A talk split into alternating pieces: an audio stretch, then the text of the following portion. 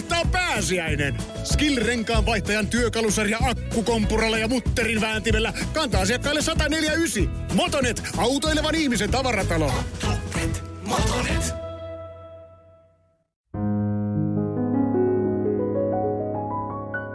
Radio Play ja mainostoimisto Folk esittävät Toisin ajattelijat –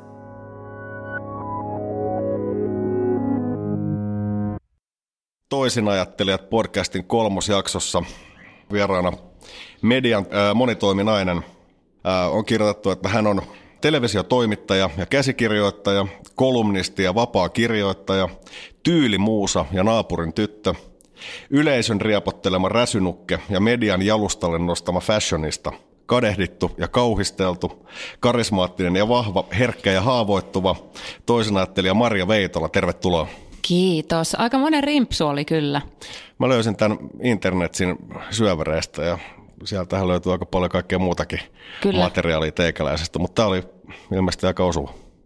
No tavallaan joo, ja sitten sehän on hauskaa, että tuossa on aika paljon tällaisia vastakohtaisia kuvaavia sanoja, ja mä olen pyrkinyt siihen, että mua ei voisi määritellä. Niin ehkä toi määrittely kertoo aika hyvin siitä, että, että sitten kun mua yrittää määritellä, niin sitten, sitten se rimpsu on pitkä ja, ja, tota, ja siellä on samalla se niin kuin ihana ja kamala.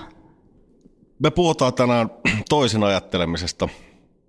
Ja jotenkin nyt näiden kahden ensimmäisen vieraan kautta, kun oli Saku Tuominen ykkösjaksossa ja sitten pastori Kari Kanala oli kakkosjaksossa, niin, niin jotenkin siinä tuli semmoinen fiilis, että yleensä toisin ajattelijat on – hirveän radikaaleja ajatuksissaan, että ne liittyy johonkin niin poliittisiin asioihin tai johonkin innovaatioihin, että ne on jonkun sortin hulluja keksijöitä tai muuta vaan vastaan. Niin, että ne kyseenalaistaa ikään kuin systeemin. Ne status quo mm. kyseenalaistajia. Mutta sulla toisin ajatteleminen liittyy sun persoonaan ennen kaikkea, eikö niin? Kun me juteltiin tuossa puhelimessa ennen lähetystä, niin, niin tota, sä sanoit, että sä haluat olla aina ja kaikkialla sataprosenttisesti oma itsesi, ja se on se sun toisen ajattelun perusta. Voit sä avata tätä asiaa vähän? Joo, ja äh, mä rupesin nyt miettimään, että, että milloinhan musta on tullut toisen ajattelija, niin mulla se liittyy tosi vahvasti äh, aikaan, no varmaan aika moni, monella tapahtuu teiniässä jonkinlainen niin kuin havahtuminen, mutta mä oon äh, viettänyt aikani Imatralla teiniässä ja se on hyvin tyypillinen pikkukaupunki ja monet varmaan pienillä paikkakunnilla eläneet ja elävät tunnistaa sen niin kuin heteronormatiivisuuden niin kuin paineen ja se, että, kuinka se ainakin silloin mun aikana tosi vahvasti läpileikkasi niin kuin sen koulumaailman, missä täytyy pukeutua samalla tavalla. Ei pelkästään oppilaat, vaan myös opettajat odottaa, että, että tota, nuoret on tietynlaisia, niin niin mulla se on ollut tullut siellä, että mä oon vaan ruvennut ajattelemaan, että miksi tämän pitää olla niin. Ja jos mä teenkin toisin, jos mä en laitakaan lakosten pikepaitaa ja leviksen 501 jalkaan, vaan mun vaarin vanhan rippipuvun, niin mitä tapahtuu? Onko se kapinaa? Joo, kapinaa ja sitten sellaista, että sitten kun huomasi, että se aiheuttaa niin paljon reaktioita, niin se oli mun mielestä tosi kiinnostavaa. Että ahaa, että et ihmiset reagoi tämmöisiin asioihin. Ja, ja sitten se oli enemmän sellaista, musta tuntuu, että se on ollut aina semmoista niin kuin niiden, että on ollut tavallaan hauskaa vähän ärsyttää ja sitten myös tosi kiinnostavaa. Ja myös rikkoa sitä, että, että miksi, miksi sen pitää mennä niin, niin kuin kaikki olettaa sen menevän. Se on siis täysin ällistyttävää vielä tänä päivänäkin, että mä teen vaikka työkseni näitä asioita, mitä mä teen, koska se ei ollut ikinä mikään suunnitelma se on vaan tapahtunut ja se on tietysti parasta, mitä mulle on voinut tapahtua, koska mä oon tosi onnellinen mun, mun töissä ja asemassa. Mutta ehkä silleen, että kun mä oon sitten maalaistyttönä muuttanut Helsinkiin 90-luvun alussa ja päässyt kaupunkikulttuurin silloiseen mekkaan, lepakkoon ja, ja silloiseen niin kuin ykköspaikallisradio Radio Cityin töihin, niin Mä oon ollut kuunnellut kauheasti mitään radioita. En mä tiennyt millaisia niin radiojuontajat on. Ja sitten mä vaan menin omana itsenäni sinne ja, ja huomasin, että, että on vaan niiden muiden ihmisten reaktioista, sekä kuuntelijoiden reaktioista että niiden mun niin kuin kokeneiden kollegoiden, jotka suurimmaksi osaksi oli miehiä, niiden reaktioista, että, että on niin kuin jotain täysin uutta. Ja, ja sitten sekin oli tosi kiinnostavaa, tavallaan motivoivaa, tavallaan hämmentävää, koska se, siihen liittyy niin paljon semmoista alaspainamista ja vähättelyä. Mutta, mutta silloin mä tajusin jotenkin jo tosi varhain sen, että Niassa mun silloinen niin kuin mentori ja, ja, tota, ää, ja edelleen niin kuin mahtava legenda ja rakas työkaveri, niin, niin se sanoi mulle, että on hämmentävää, että sä et niin kuin muutu, kun sä tuut studion ovesta sisään. Että yleensä ihmiset muuttuu, että se kuuluu tähän radiotyöhön, että sä laitat ne mageen DJin housut jalkaan, kun sä tuut ja sitten rupeat puhua silleen, niin kuin radios puhutaan. Ja sitten mä olin silleen, että en mä tiedä, miten radios puhutaan, niin mä vaan tuun ja oon tää, mikä mä oon muutenkin. Ja se oli silleen, että joo, että pidä toi, että toi on ihan mahtavaa, mutta se oli siis aivan sairaan raivostuttavaa tosi monen kuuntelijan mielestä. Ja tota, mutta onneksi mä silloin sain jotenkin sitten Jassalta ja muutamalta muulta siellä niin kuin hyvää tukea siihen, että mä tajusin, että kyllä, kyllä mä niin kuin saan olla ihan vaan niin kuin Maria Veitola, mitä se sitten ikinä kaikissa mun elämänvaiheissa onkin ollut. Mutta silloin ehkä saanut silloin jo parikymppisenä semmoisen niin siemenen ja, ja jonkunlaisen niin kuin tajuamisen siitä, että – että se on ihan ok tehdä asioita myös omalla tavallaan, että se ei ole välttämättä helppoa, mutta ei tarvitse ruveta esittämään sitä tyyppiä, mikä haluaa olla, vaan voi vaan katsoa, että mihin se riittää, kun on omana itsenään kaikkialla. Eikö tuo aika jotenkin mielipuolinen ajatus, että, että, että ihmiset vetää niin älyttömästi kaiken näköisiä rooleja kuvitellen, että, että se tekee heistä omintakeisia, kun sun kohdalla ainakin fakta on sit se, että nimenomaan omana itsenäs kaikkialla esiintyminen tekeekin susta omintakeisen. Niin, kyllä.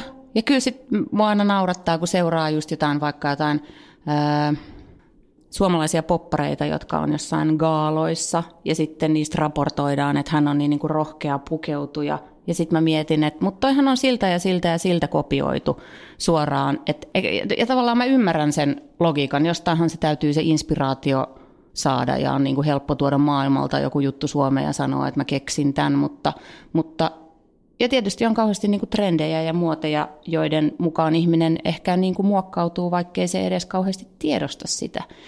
Mutta että, että miten oikeasti voi olla oma itsensä ilman vapaana täysin niin kuin muista ympäristön ja muiden ihmisten paineista, niin onhan se nyt ihan sairaan vaativaa, enkä mäkään nyt siihen tietenkään ole aina pystynyt, mutta, mutta yritän parhaani aina ja kyseenalaistan koko ajan. Sehän mun mielestä toisin ajattelevuudessa on niin kyse siitä, että kyseenalaistaa koko ajan kaiken.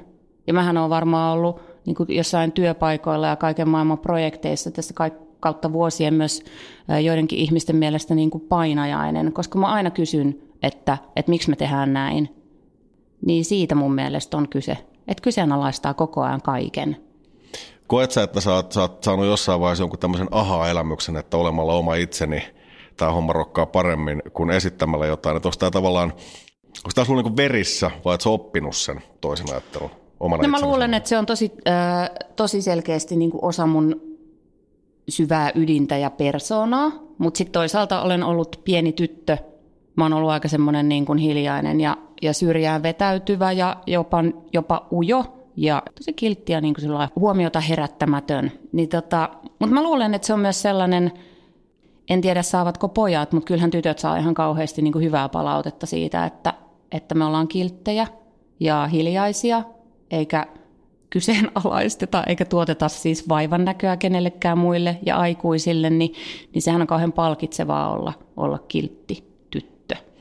No nyt mä otan, otan tästä kiinni. Sulla on uh, Instassa viimeisimpiä tietoja mukaan saman verran seuraajia Kuopiossa on asukkaita. Ja sä oot kirjoittanut sinne tämmöisen sloganin, että It's my party and I cry if I want to.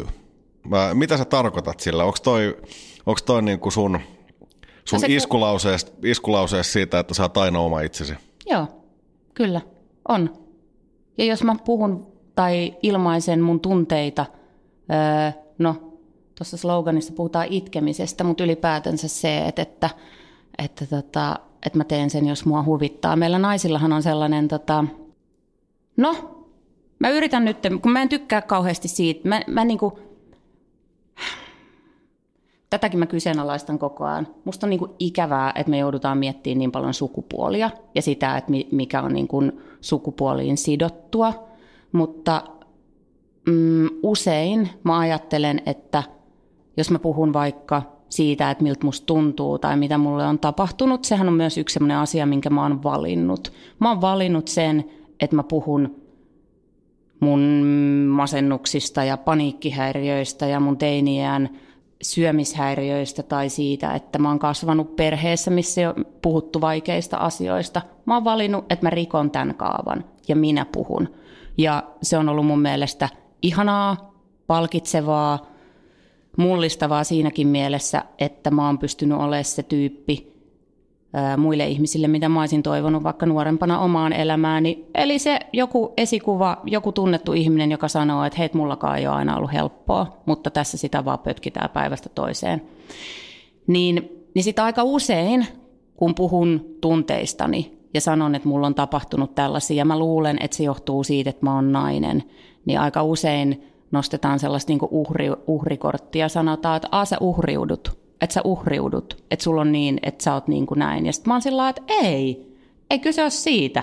En mä uhriudu, en mä syytä näistä asioista ketään, vaan sanon, että mulla on ollut tällaista. Sitten mä oon miettinyt tosi paljon sitä uhriutumista, että sanotaanko miehille koskaan, jos ne puhuu tunteistaan tai jos ne puhuu siitä, että on joskus vaikeaa, että, että hei, että miksi sä uhriudut. Se on musta ihan niin, kuin järkyttävä semmoinen lyömäase, mitä tällä hetkellä on mikä on jostain, nousee varmaan tuolta jostain naisvihamielisistä niin kuin, ää, keskustelupalstoilta, että heti sanotaan, että sä uhriudut.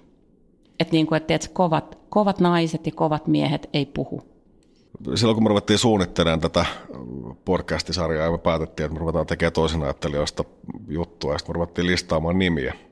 Me listattiin ja listattiin ja listattiin ja listattiin, kunnes me huomattiin, että meillä on varmaan parikymmentä nimeä, mutta ei ainoatakaan naista. Ennen kuin, siis sun nimestä tulisi jossain vaiheessa tavallaan keskusteluun, mutta sitten me ruvettiin funtsaamaan, että millä tavalla se, se Maria sitten niinku oikeasti on toisen ajattelija, mutta sitten sanoi, että on siinä pakko jotain olla, kun se ilmiselvästi aiheuttaa noin paljon keskustelua, mutta minkä takia ainakin suuren yleisön silmissä on semmoinen fiilis, että toisen ajattelijat lähtökohtaisesti on miehiä eikä naisia, koska faktahan on pakko olla kuitenkin se, että kyllähän naisetkin ajattelee toisin ihan varmaan yhtä paljon kuin miehet, hmm. vai oot eri mieltä? Samaa en tietenkään ole eri mieltä. En mä osaa sanoa, ö, sanoa sitä, että ajatteleeko miehet tai naiset enemmän toisin kuin, kuin toinen sukupuoli tai muut sukupuolet, mutta, mutta onhan toi niinku ihan järkyttävä havainto ja järkyttävä ongelma. Ja, ja sitten kyse on varmaan ihan samoista asioista, että kun on itse tehnyt vaikka talk showta, ja sitten on aina niinku kauhean ongelma keksiä niitä naisvieraita, ja sitten työryhmässä on joukko miehiä, jotka ensin sanoo kovaan ääneen, minä olen muuten sitten feministi. Haluan kertoa kaikille, kun aloitamme tämän projektin, että minä olen muuten feministi, ja sitten ne miehet ei koskaan ehdota yhtäkään naisvierasta silti. Mutta, ja sitten kun on sanoo siitä, että hei, miksi sä et koskaan in, il, äh, ehdota mitään niin kuin naista vieraaksi, sähän puhut siitä, että sä oot feministi, niin sitten sit tietysti on helppo sanoa, että kun ei niitä ole. No, voiko tämä johtua siitä, että, että skidinä meidät kasvatetaan jotenkin niin, että, että, että miesten pitäisi olla kovaäänisempiä ja, ja rohkeampia kertomaan mielipiteitä ja tyttöjen pitäisi olla kauhean kilttejä ja, ja, ja, ja siveitä? No vai, tästähän mä just niin, puhuin, niin, että et, kyllä tytöt saa ainakin hirveästi siitä hyvää palautetta. Mä luulen, että nykyään tyttöjä kasvatetaan jo vähän eri tavalla, toivottavasti. Musta ainakin tuntuu, että kyllähän niin tyttöjen, pienten tyttöjen sitä, että minkälaisia roolimalleja heille tarjotaan ja miten heille puhutaan, niin siitähän on puhuttu nyt monta vuotta, että tyttöjenkin pitää saada olla astronautteja, tyttöjenkin pitää saada olla lentokapteeneita ja niillä pitää olla muita vaihtoehtoja kuin nukkeja, joilla leikkii.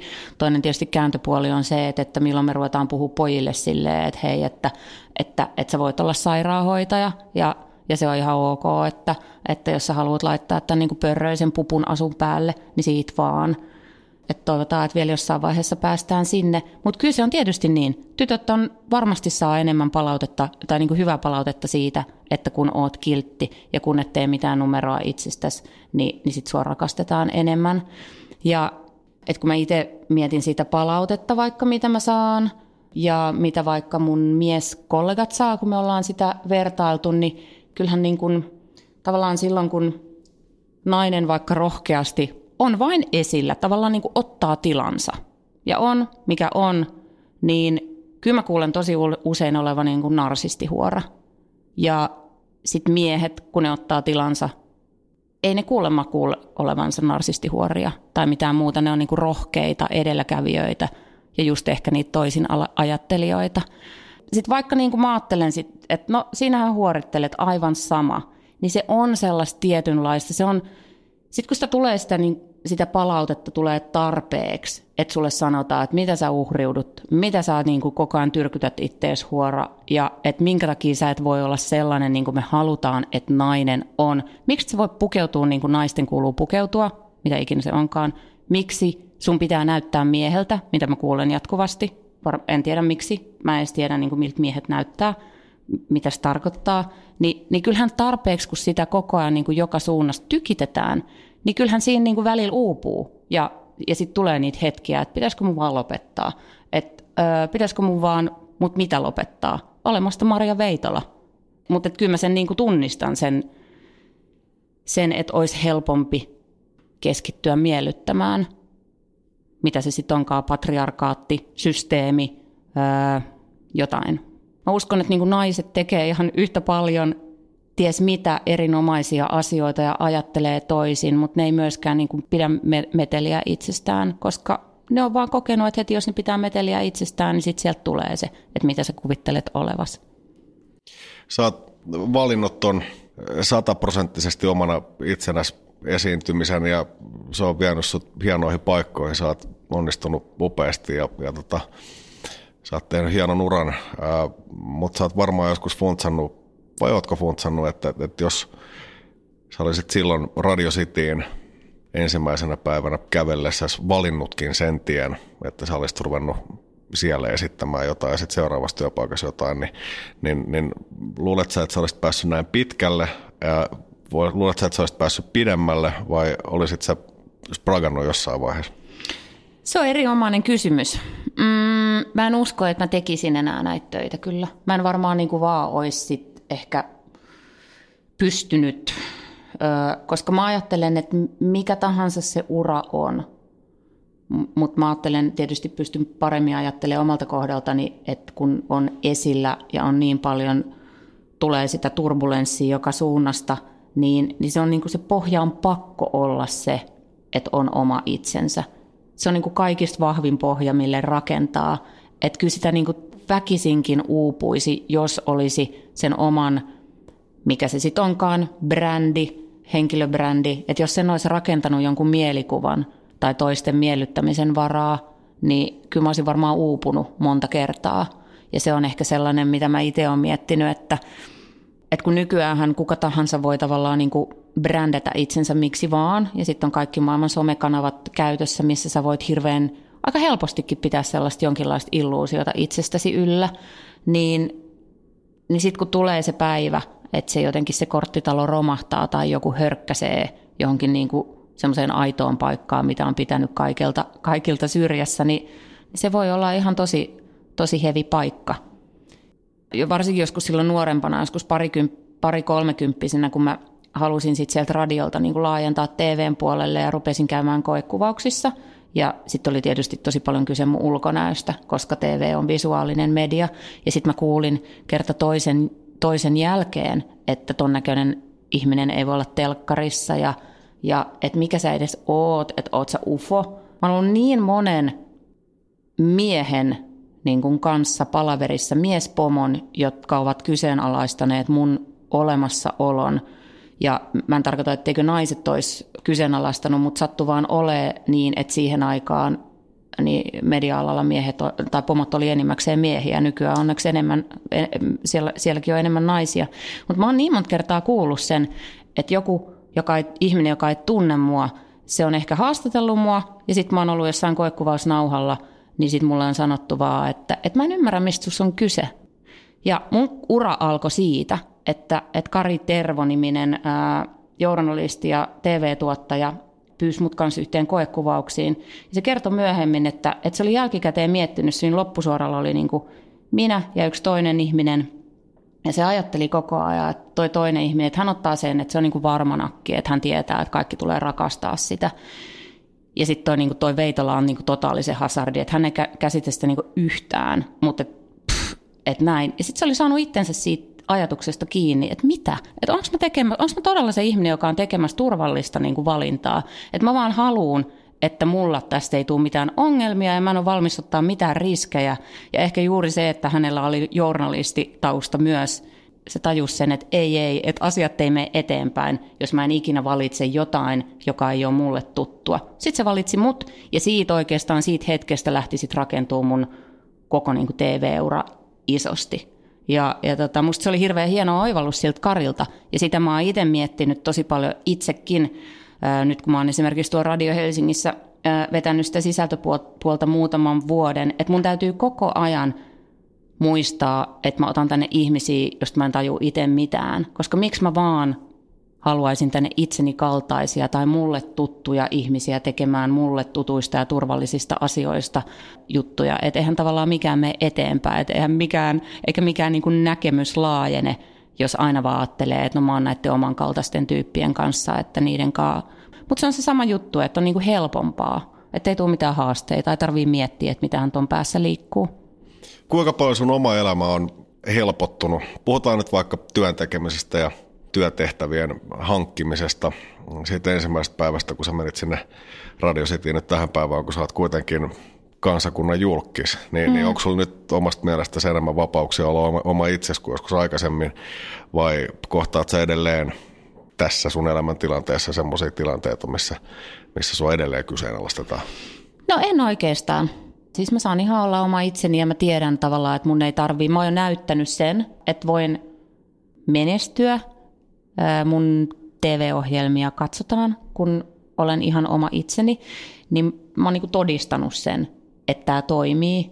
Niin nythän mä saan olla se, mikä, mikä mä oon. Mutta totta kai edelleen mun pitää olla tosi tarkkana siinä, koska koko ajan on kaikenlaisia ihmisiä ympärillä, jotka omilla energioillaan yrittää viedä mua johonkin sivuun siitä, että mikä mä oon.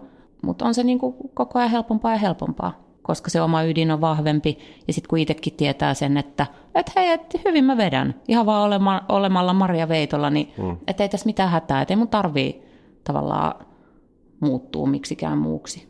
Ketä sä fanitat? Onko sellaisia toisinajattelijoita, jotka on sulle kaikki kaikessa? Oletko koskaan funtsannut sitä asiaa? No mä oon sen sukupolven ihminen ja nainen, että mullehan Madonna on ollut ihan siis todella päräyttävä. Ja se on ollut sellainen, että mä en ole itsekään, mä oon ollut niin pieni, kun Madonna on tullut mun elämään jonkun levyraatiohjelman kautta, että mä en ole itsekään tavallaan pystynyt yhtään tajuamaan, että mistä siinä on edes kyse. En mä ole niin ymmärtänyt mitään sitä symboliikkaa ja sitä seksuaalisuutta ja kaikkea sitä, mitä siinä hahmos on. Mutta se vaan tuli tavallaan sen kuvaruudun läpi, siis täysin häkellytti vaan täysin mut.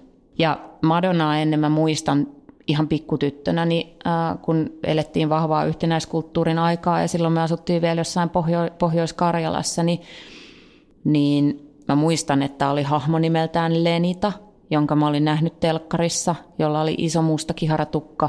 Ja mä muistan sen, että toi on tosi kiinnostava, koska kaikki menee jotenkin ihan kierroksille tosta että et tuosta puhutaan tosi paljon, että toi ei mitään muuta tee, kun se vaan, tai jotain se tekee siellä, mutta niin kuin jengi pihoilla puhuu Pohjois-Karjalassakin, että kyllä se Lenita oli taas ärsyttävä. Snadi Aasin sieltä tähän mä huomasin, että olisiko se ollut Me naisissa vai missä oli, oli kysytty kaikilta suomalaisilta, että, että ketkä on kymmenen niin Suomen arvostetuinta tai fanitetuinta naista. Sä olet siinä ryhmässä mukana. Siinä oli myös Lenita ja sitten siinä oli eräs Tarja ja ja ketäs kaikki, Aira oli, Aira niminen ihminen oli myös siellä. Ää, mitä sä ajattelet tällaisesta, että sä oot, oot neko, hoitanut hommas Le- siihen? So- legendojen kyljessä. Mutta eikö se ole aika kova juttu? No on ihan tosi kova juttu. Ihan hämmentävää. En mä oikein osaa sitä ajatella. Mutta ootko kuullut tästä jutusta? En ole kuullut. Nyt kuulee ensimmäistä kertaa. Käy tsekkaamassa. Mun mielestä se oli me naisten nettisaittimissa. Uskomatonta. Joo, joo. No ihan mahtavaa. Se on ällistyttävää monella tapaa, mutta, mutta koska mäkin olen kuullut niin monta kertaa pienenä sen, että ja mun vanhemmat on kuullut sen, että toi tyttö, teidän tyttö on niin, niin kuin arka, arka, että ei siitä varmaan tuikin mitään. Ja, ja sitten kun itsekin joskus koulussa yläasteella lukiolla kuuluu opettajilta niin monta kertaa sen, ja että, että sulla tulee kyllä olemaan vaikeaa löytää paikkas maailmassa, niin sitten on mennyt ihan hyvin. Ihan ok, vissiin Ihan ok. presidenttien kanssa samassa seurassa, mutta jotenkin tuostakin nyt oikeastaan tuohon aikaisempaan puheenvuoroon liittyen, niin, niin kyllähän niitä toisen ajattelevia naisia ilmiselvästi löytyy, mutta ne löytyy jo sitten sen verran korkealta palleelta, että jengi ei niin välttämättä funtsaa, että toinen toisen ajattelija, mutta sen naisen on ollut pakko olla jossain vaiheessa aika, aika kovakin toisen ajattelija, että hän on tavallaan päässyt siihen asemaan, missä hän on nyt. Niin, Eikö? kyllä. Et, et, niin kuin jotenkin tuntuu siltä, että hirveästi on varmaan uupunut myös matkan varrella semmoisia toisen ajattelijoita, jotka ei ole vaan sitten jaksanut kantaa sitä. On, ja sitten voiko olla niin, että, että, että naiset myös operoi sellaisilla aloilla, missä, mitä ei ehkä jotenkin arvosteta. Tietysti naiset operoi kaikilla aloilla, mutta onhan nyt puhuttu esimerkiksi siitä, että jollain jossain niin kuin hoiva-alalla on aika paljon sellaista niin kuin kiinnostavaa jotain startup-kehittelyä ja, ja ties mitä niin kuin nykyisen systeemin kyseenalaistamista. Ja naiset nimenomaan on siellä niitä toimijoita, mutta ei, ei siihen niin kuin millään tavalla liity mikään niin kuin kiinnostava startup, tiedätkö, pöhinä, mm. koska se ei ole jotain mieletöntä niin kuin tekkibisnestä. Tai joku Maija Itkonen, joka innovoi nyhtökauran mm. ja haastoi tavallaan isosti tuollaisella kasviproteiinivalmisteella koko lihan tuotannon ja meidän, meidän syömisen, niin pitääkö kukaan häntä oikeasti niin kuin mageena toisin ajattelijana, vai onko se vaan silleen, että siellä ne naiset nyt puuhastelee noiden ruoka- ja hoitoasioiden kanssa, että hyvä niin, pysykö siellä omassa nurkassaan. Jos sä saisit tehtäväksesi kasvattaa toisin ajattelevan tytön, niin, niin kuinka sä lähestyisit sen tytön kasvattamista? Mm, mulla on siis kuusivuotias poika ja silloin kun mä olin raskaana, niin mä olin varma, niin kuin varmaan kaikki naiset on varmoja, että ne saa tytön. Ja, ja varmaan miehet ajattelee, että ne saa, että varmaan tulee poika, mutta se tuntuu siltä, että jes, että mä saan ihan varmasti tytön ja sitten mä kasvatan siitä semmoisen Peppi Pitkätossun. Ja sitten tulee tietoa, että, että sisälläsi kasvaa poika oletettu ja on sillä että krääk, että apua, että mitä – kunnes sitten tajuat että itse asiassa, tämähän on paljon tärkeämpi ja isompi haaste, että miten mä kasvatan tuon pojan niin kuin toisin ajattelijaksi poikien maailmassa, kuin tytön toisin ajattelijaksi tässä tota, tyttöjen ja, ja kaikkien maailmassa. Niin sitten mä oon miettinyt tota aika paljon. Ja mä oon miettinyt, että mitä lapsille voi ikään kuin tuputtaa ja mihin niitä voi vääntää. Niin sitten mä oon todennut, että ei ehkä sellaista niin kuin toisin ajattelijuutta, että voiko, sitä voiko, voiko niin kuin lasta kasvattaa toisen ajattelijaksi? Mä ajattelen itse vanhempana, että mun tehtävähän on vaan yrittää saada se lapsi niin kuin ilmaisemaan omaa persoonansa ja tukea häntä mahdollisimman hyvin siinä. Niin vastaus kysymykseen, joka oli sinänsä hyvä, niin eihän niin voi tehdä. Mutta mä tein sitä Yökylässä Maria Veitola-ohjelmaa ja mä olin äm, vastikään Jorma Uotisella Yökylässä. Ja se jakso tuli tässä tässä alkuvuodesta ulos, ja se on siis kaikkien aikojen katsotuin Yökylässä jakso, joka on mahtavaa. Mutta, mutta se Jorma, se oli tosi koskettava tapaaminen, mutta sitten me puhuttiin siitä, hän on siis Porista kotoisin, ja hän on yksinhuoltaja, äidin kasvattama poika, hänen isänsä on kuollut tosi pienenä ja hän on ollut siis hyvin poikkeuksellinen lapsi, pukeutunut todella avantgardistisesti ja, ja tota, naapurirouvat on on käynyt siellä äidille sanomassa, että, että kai sä tiedät, että toi sun lapsissa on homo, että tavallaan se ei ole ollut niin kuin millään tavalla Porissa helppoa joskus, milloin 50-60-luvulla Niin se varmaan vieläkään. erikoispi, ei ole varmaan vieläkään erikoispikkupoikana, mutta se Jorma puhui siitä, että sen äiti on aina rakastanut häntä sellaisena erikoispakettina kuin hän on ja aina antanut olla hänen sellainen kuin on, ommellut hänelle niitä vaatteita, mitä hän on halunnut käyttää. Et se ei ole ikinä yrittänyt muokata sitä toisenlaiseksi, eikä antanut tavallaan sellaisen naapureiden ja muun, muiden kaupunkilaisten niin lietsoman häpeän jotenkin varjostaa sitä perhettä. Et se äitihän on tehnyt ihan äärimmäisen kovan kasvatustyön. Ja sitten se, se Jorma ei ole niin ikinä kärsinyt siitä, että hän on Jorma Uotinen, vaikka sitä kuin, niin kuin kiusattu ja pilkattu sen elämän varrella. Se on silleen, että mä oon tää ja tällä mennään. Ja mä uskon, että se on ihan tosi tosi paljon sen äidin hyväksynnän vaikutusta.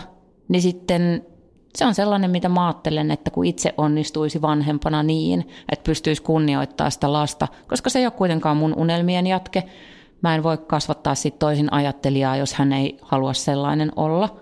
Hänen täytyy saada olla se, miksi hän on syntynyt, ja sitten mun tehtävä on vaan hyväksyä ja tukea ja sanoa, että pidä toi, Ja kyllä mä esimerkiksi, sitä on ihan pieni asia, tämä on ulkonäköasia, mun pojalla on pitkä tukka. Ja mä en ole siis voinut käsittää, että niin kuin pojalla pitkä tukka on niin niin kuin radikaali asia. Että täällä Pohjoismaissahan se vielä jotenkin menee, mutta, mutta sitten jos me reissataan jossain muualla, niin siellä yleensä aina niin kuin kysymättä kouritaan hänen haaroväliään, koska ne ei vaan voi uskoa, että hän on poika, koska hänellä on pitkä tukka, koska pojille ei saa olla. Niin se on esimerkiksi sellainen, että että että kyllä häntä ihan siis, häntä puhutellaan koko ajan tyttönä, että kyllä se niin kuin heikommalle persoonalle se olisi voinut ehkä olla sellainen, että okei, että äiti, että mennään parturiin, että mä haluan mm. lyhyen tukan. Mutta sitten mä aina sanon silleen, että älä anna muiden päättää sun puolesta. Et jos sä haluat, että sulla on pitkä tukka, niin sit sulla on, että älä anna muiden päättää sun puolesta, että mitä sä oot, mihin sä pukeudut, mistä sä tykkäät ja jne, jne. Se kai on tärkeintä. Niin, se on rohkeutta ja sitten se on varmasti tavallaan myös toisen ajattelemista. Niin, Ehkä. niin. Jotain sinne päin. Puhutaan tabusta. Joku sellainen asia, joka sun duunissa on kielletty puheenaihe tai tabu tätä nykyään. Onko semmoista? Toi on kyllä hyvä kysymys. Mutta kyllä mä luulen, että hän esiintyjyyteen, esiintyjän hän täytyy, esiintyjässä täytyy olla niin kuin edes niin kuin jonkinlaisia narsistisia piirteitä, ja toivottavasti ne ei ole niin sairaaloisia narsistisia, mutta sellaisia, että niin tykkää olla esillä esimerkiksi. Mutta sitten on tosi paljon myös sellaista epätervettä itsekeskeisyyttä alalla ja sitten se, mistä mihin niin kuin, on ehkä ihan vasta niin kuin viime aikoina ruvettu tarttumaan. Ja se on ehkä tuon miitsyyn myötä tapahtunut asia, on se, että tavallaan esiintyjille on tosi pitkään suotu, on tosi pitkään suotu niin kuin minkälaista tahansa käyttäytymistä muita ihmisiä kohtaan. Että on jotenkin ajateltu sillä että, että no, no et hän on tähti. Kyllä hän nyt saa olla hankala ja törkeä ja, ja inhottava ja, ja niin kuin toksinen – et se on nyt ihan, se on niinku vasta muuttumassa, mutta se on sellainen, että et siitä ei ole niinku oikein edes saanut puhua, että minkä takia joku ihminen vaikka saa käyttäytyä työryhmässä huonosti ja sairastuttaa ne muut ihmiset sillä niinku omalla älyttömyydellään, että on vaan jotenkin tasoteltu. Niin siitä niinku vähän, se tabu on vähän murtumassa, siitä voi ehkä jo vähän puhua ja jopa jossain työsopimuksissa saattaa olla niin kuin semmoisia klausuleita, että muita ihmisiä täytyy kohdella kunnioittavasti. Ja siis, siis tuommoinen tar- asia työsopimuksessa? Joo, okay. joo, ja se mun mielestä kertoo tosi paljon siitä, että, ja siis kun mä sanoin me niin mä en tarkoita sitä, että tämä olisi ollenkaan mitään niin kuin seksuaalista ahdistelua tai mitään sellaista, että sähän pystyt käyttämään sun valtaa tosi monella muullakin tavalla väärin. Niin se, että on semmoinen klausuuli, niin mun mielestä se kertoo siitä, että, että, että tavallaan että se ei ole ollenkaan semmoinen aikaisemmin ollut yhteisesti niin kuin sovittu asia, että koetaan tarpeelliseksi, että semmoinen täytyy erikseen työsopimuksessa olla. Se on musta ihan järkyttävää, että tähän on menty, että se ei ole itsestäänselvyys, että muita ihmisiä kunnioitetaan ja kaikille ollaan ystävällisiä lähtien siitä, että vaikka tervehditään, kun tullaan töihin, tai että kaikkia työryhmän jäseniä, ovat he sitten harjoittelijoita tai vastaavia tuottajia, niin heitä kohdellaan samalla tavalla ja ollaan kaikille yhtä ystävällisiä. No viimeisenä settinä niin sanotut vakiokyssärit. Mikä saa sut syttymään? Ää, se, että joku ällistyttää mut. Mitä sä et voi sietää? Ää, huonoa käytöstä. Ää, mitä kadut? No, yksi asia, mikä mua vaivaa oikeasti mun elämässä on sellainen, että, että jo vuosia vuosia sitten mä seurustelin yhden nuoren miehen kanssa, jonka kanssa me asuttiin yhdessä. Ja sitten sit me oltiin jo eroamassa. Mä olin jättänyt hänet, mutta, mutta oltiin kuitenkin silleen siinä samassa kämpässä vielä. Ja hän tota, oli sairastunut tosi pahasti. Ja siis mähän olin täysin tympiintynyt jo häneen. Hän oli sairastunut tosi pahasti niin, että piti lähteä keskellä yötä päivystykseen. Ja hän sanoi, että voisit lähteä mun tueksi. Mä sanoin, että tiedätkö, mä en jaksa. Koska siis se ihminen inhotti mua. Mutta siis se oli hirviömäistä. Sitä mä kadun, että mä oon ollut, ollut siinä tilanteessa, kun toinen tarvii mun apua, niin mä oon vaan ajatellut, että, että, tota, että, että mä en... Sä olet oma itsesi. En mä tiedä. Ihan kauheeta. Milloin sä ymmärsit ensimmäisen kerran uivasi valtavirtaa vastaan? Se on varmaan ollut just se hetki, kun, kun mä oon ruvennut eksperimentoimaan mun pukeutumisella ja mä oon saanut koulussa vaikka porttikiellon. Mikä on yleisin Maria Veetolaan kohdistuva ennakkoluulo? Se, että mä oon tosi pelottava. Mistä sä oot omalta osaltasi kaikkein ylpein? No se, että mä oon uskaltanut olla oma itseni. Enkä mä oon suostunut lähteä myötäilemään toisia ihmisiä. Paras ja huonoin päihde, jota oot kokeillut? Paras on varmaan kyllä joku hyvä valkoviini ja huonoin on amfetamiini. Kiitos Maria, Kiitos. kun tulit tänne omana ittenäsi ja löit vielä luun kurkkuun tuohon lopuksi. Tämän kertainen toisin ajattelijat jakso oli tässä.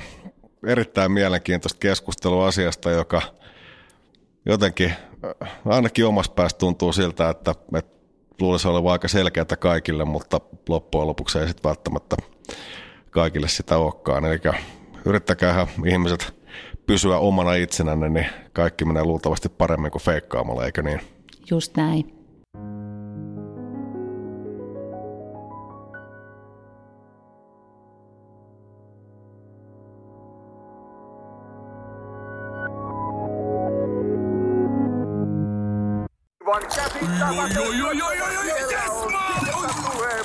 No, äkkiäkös tän voi olla?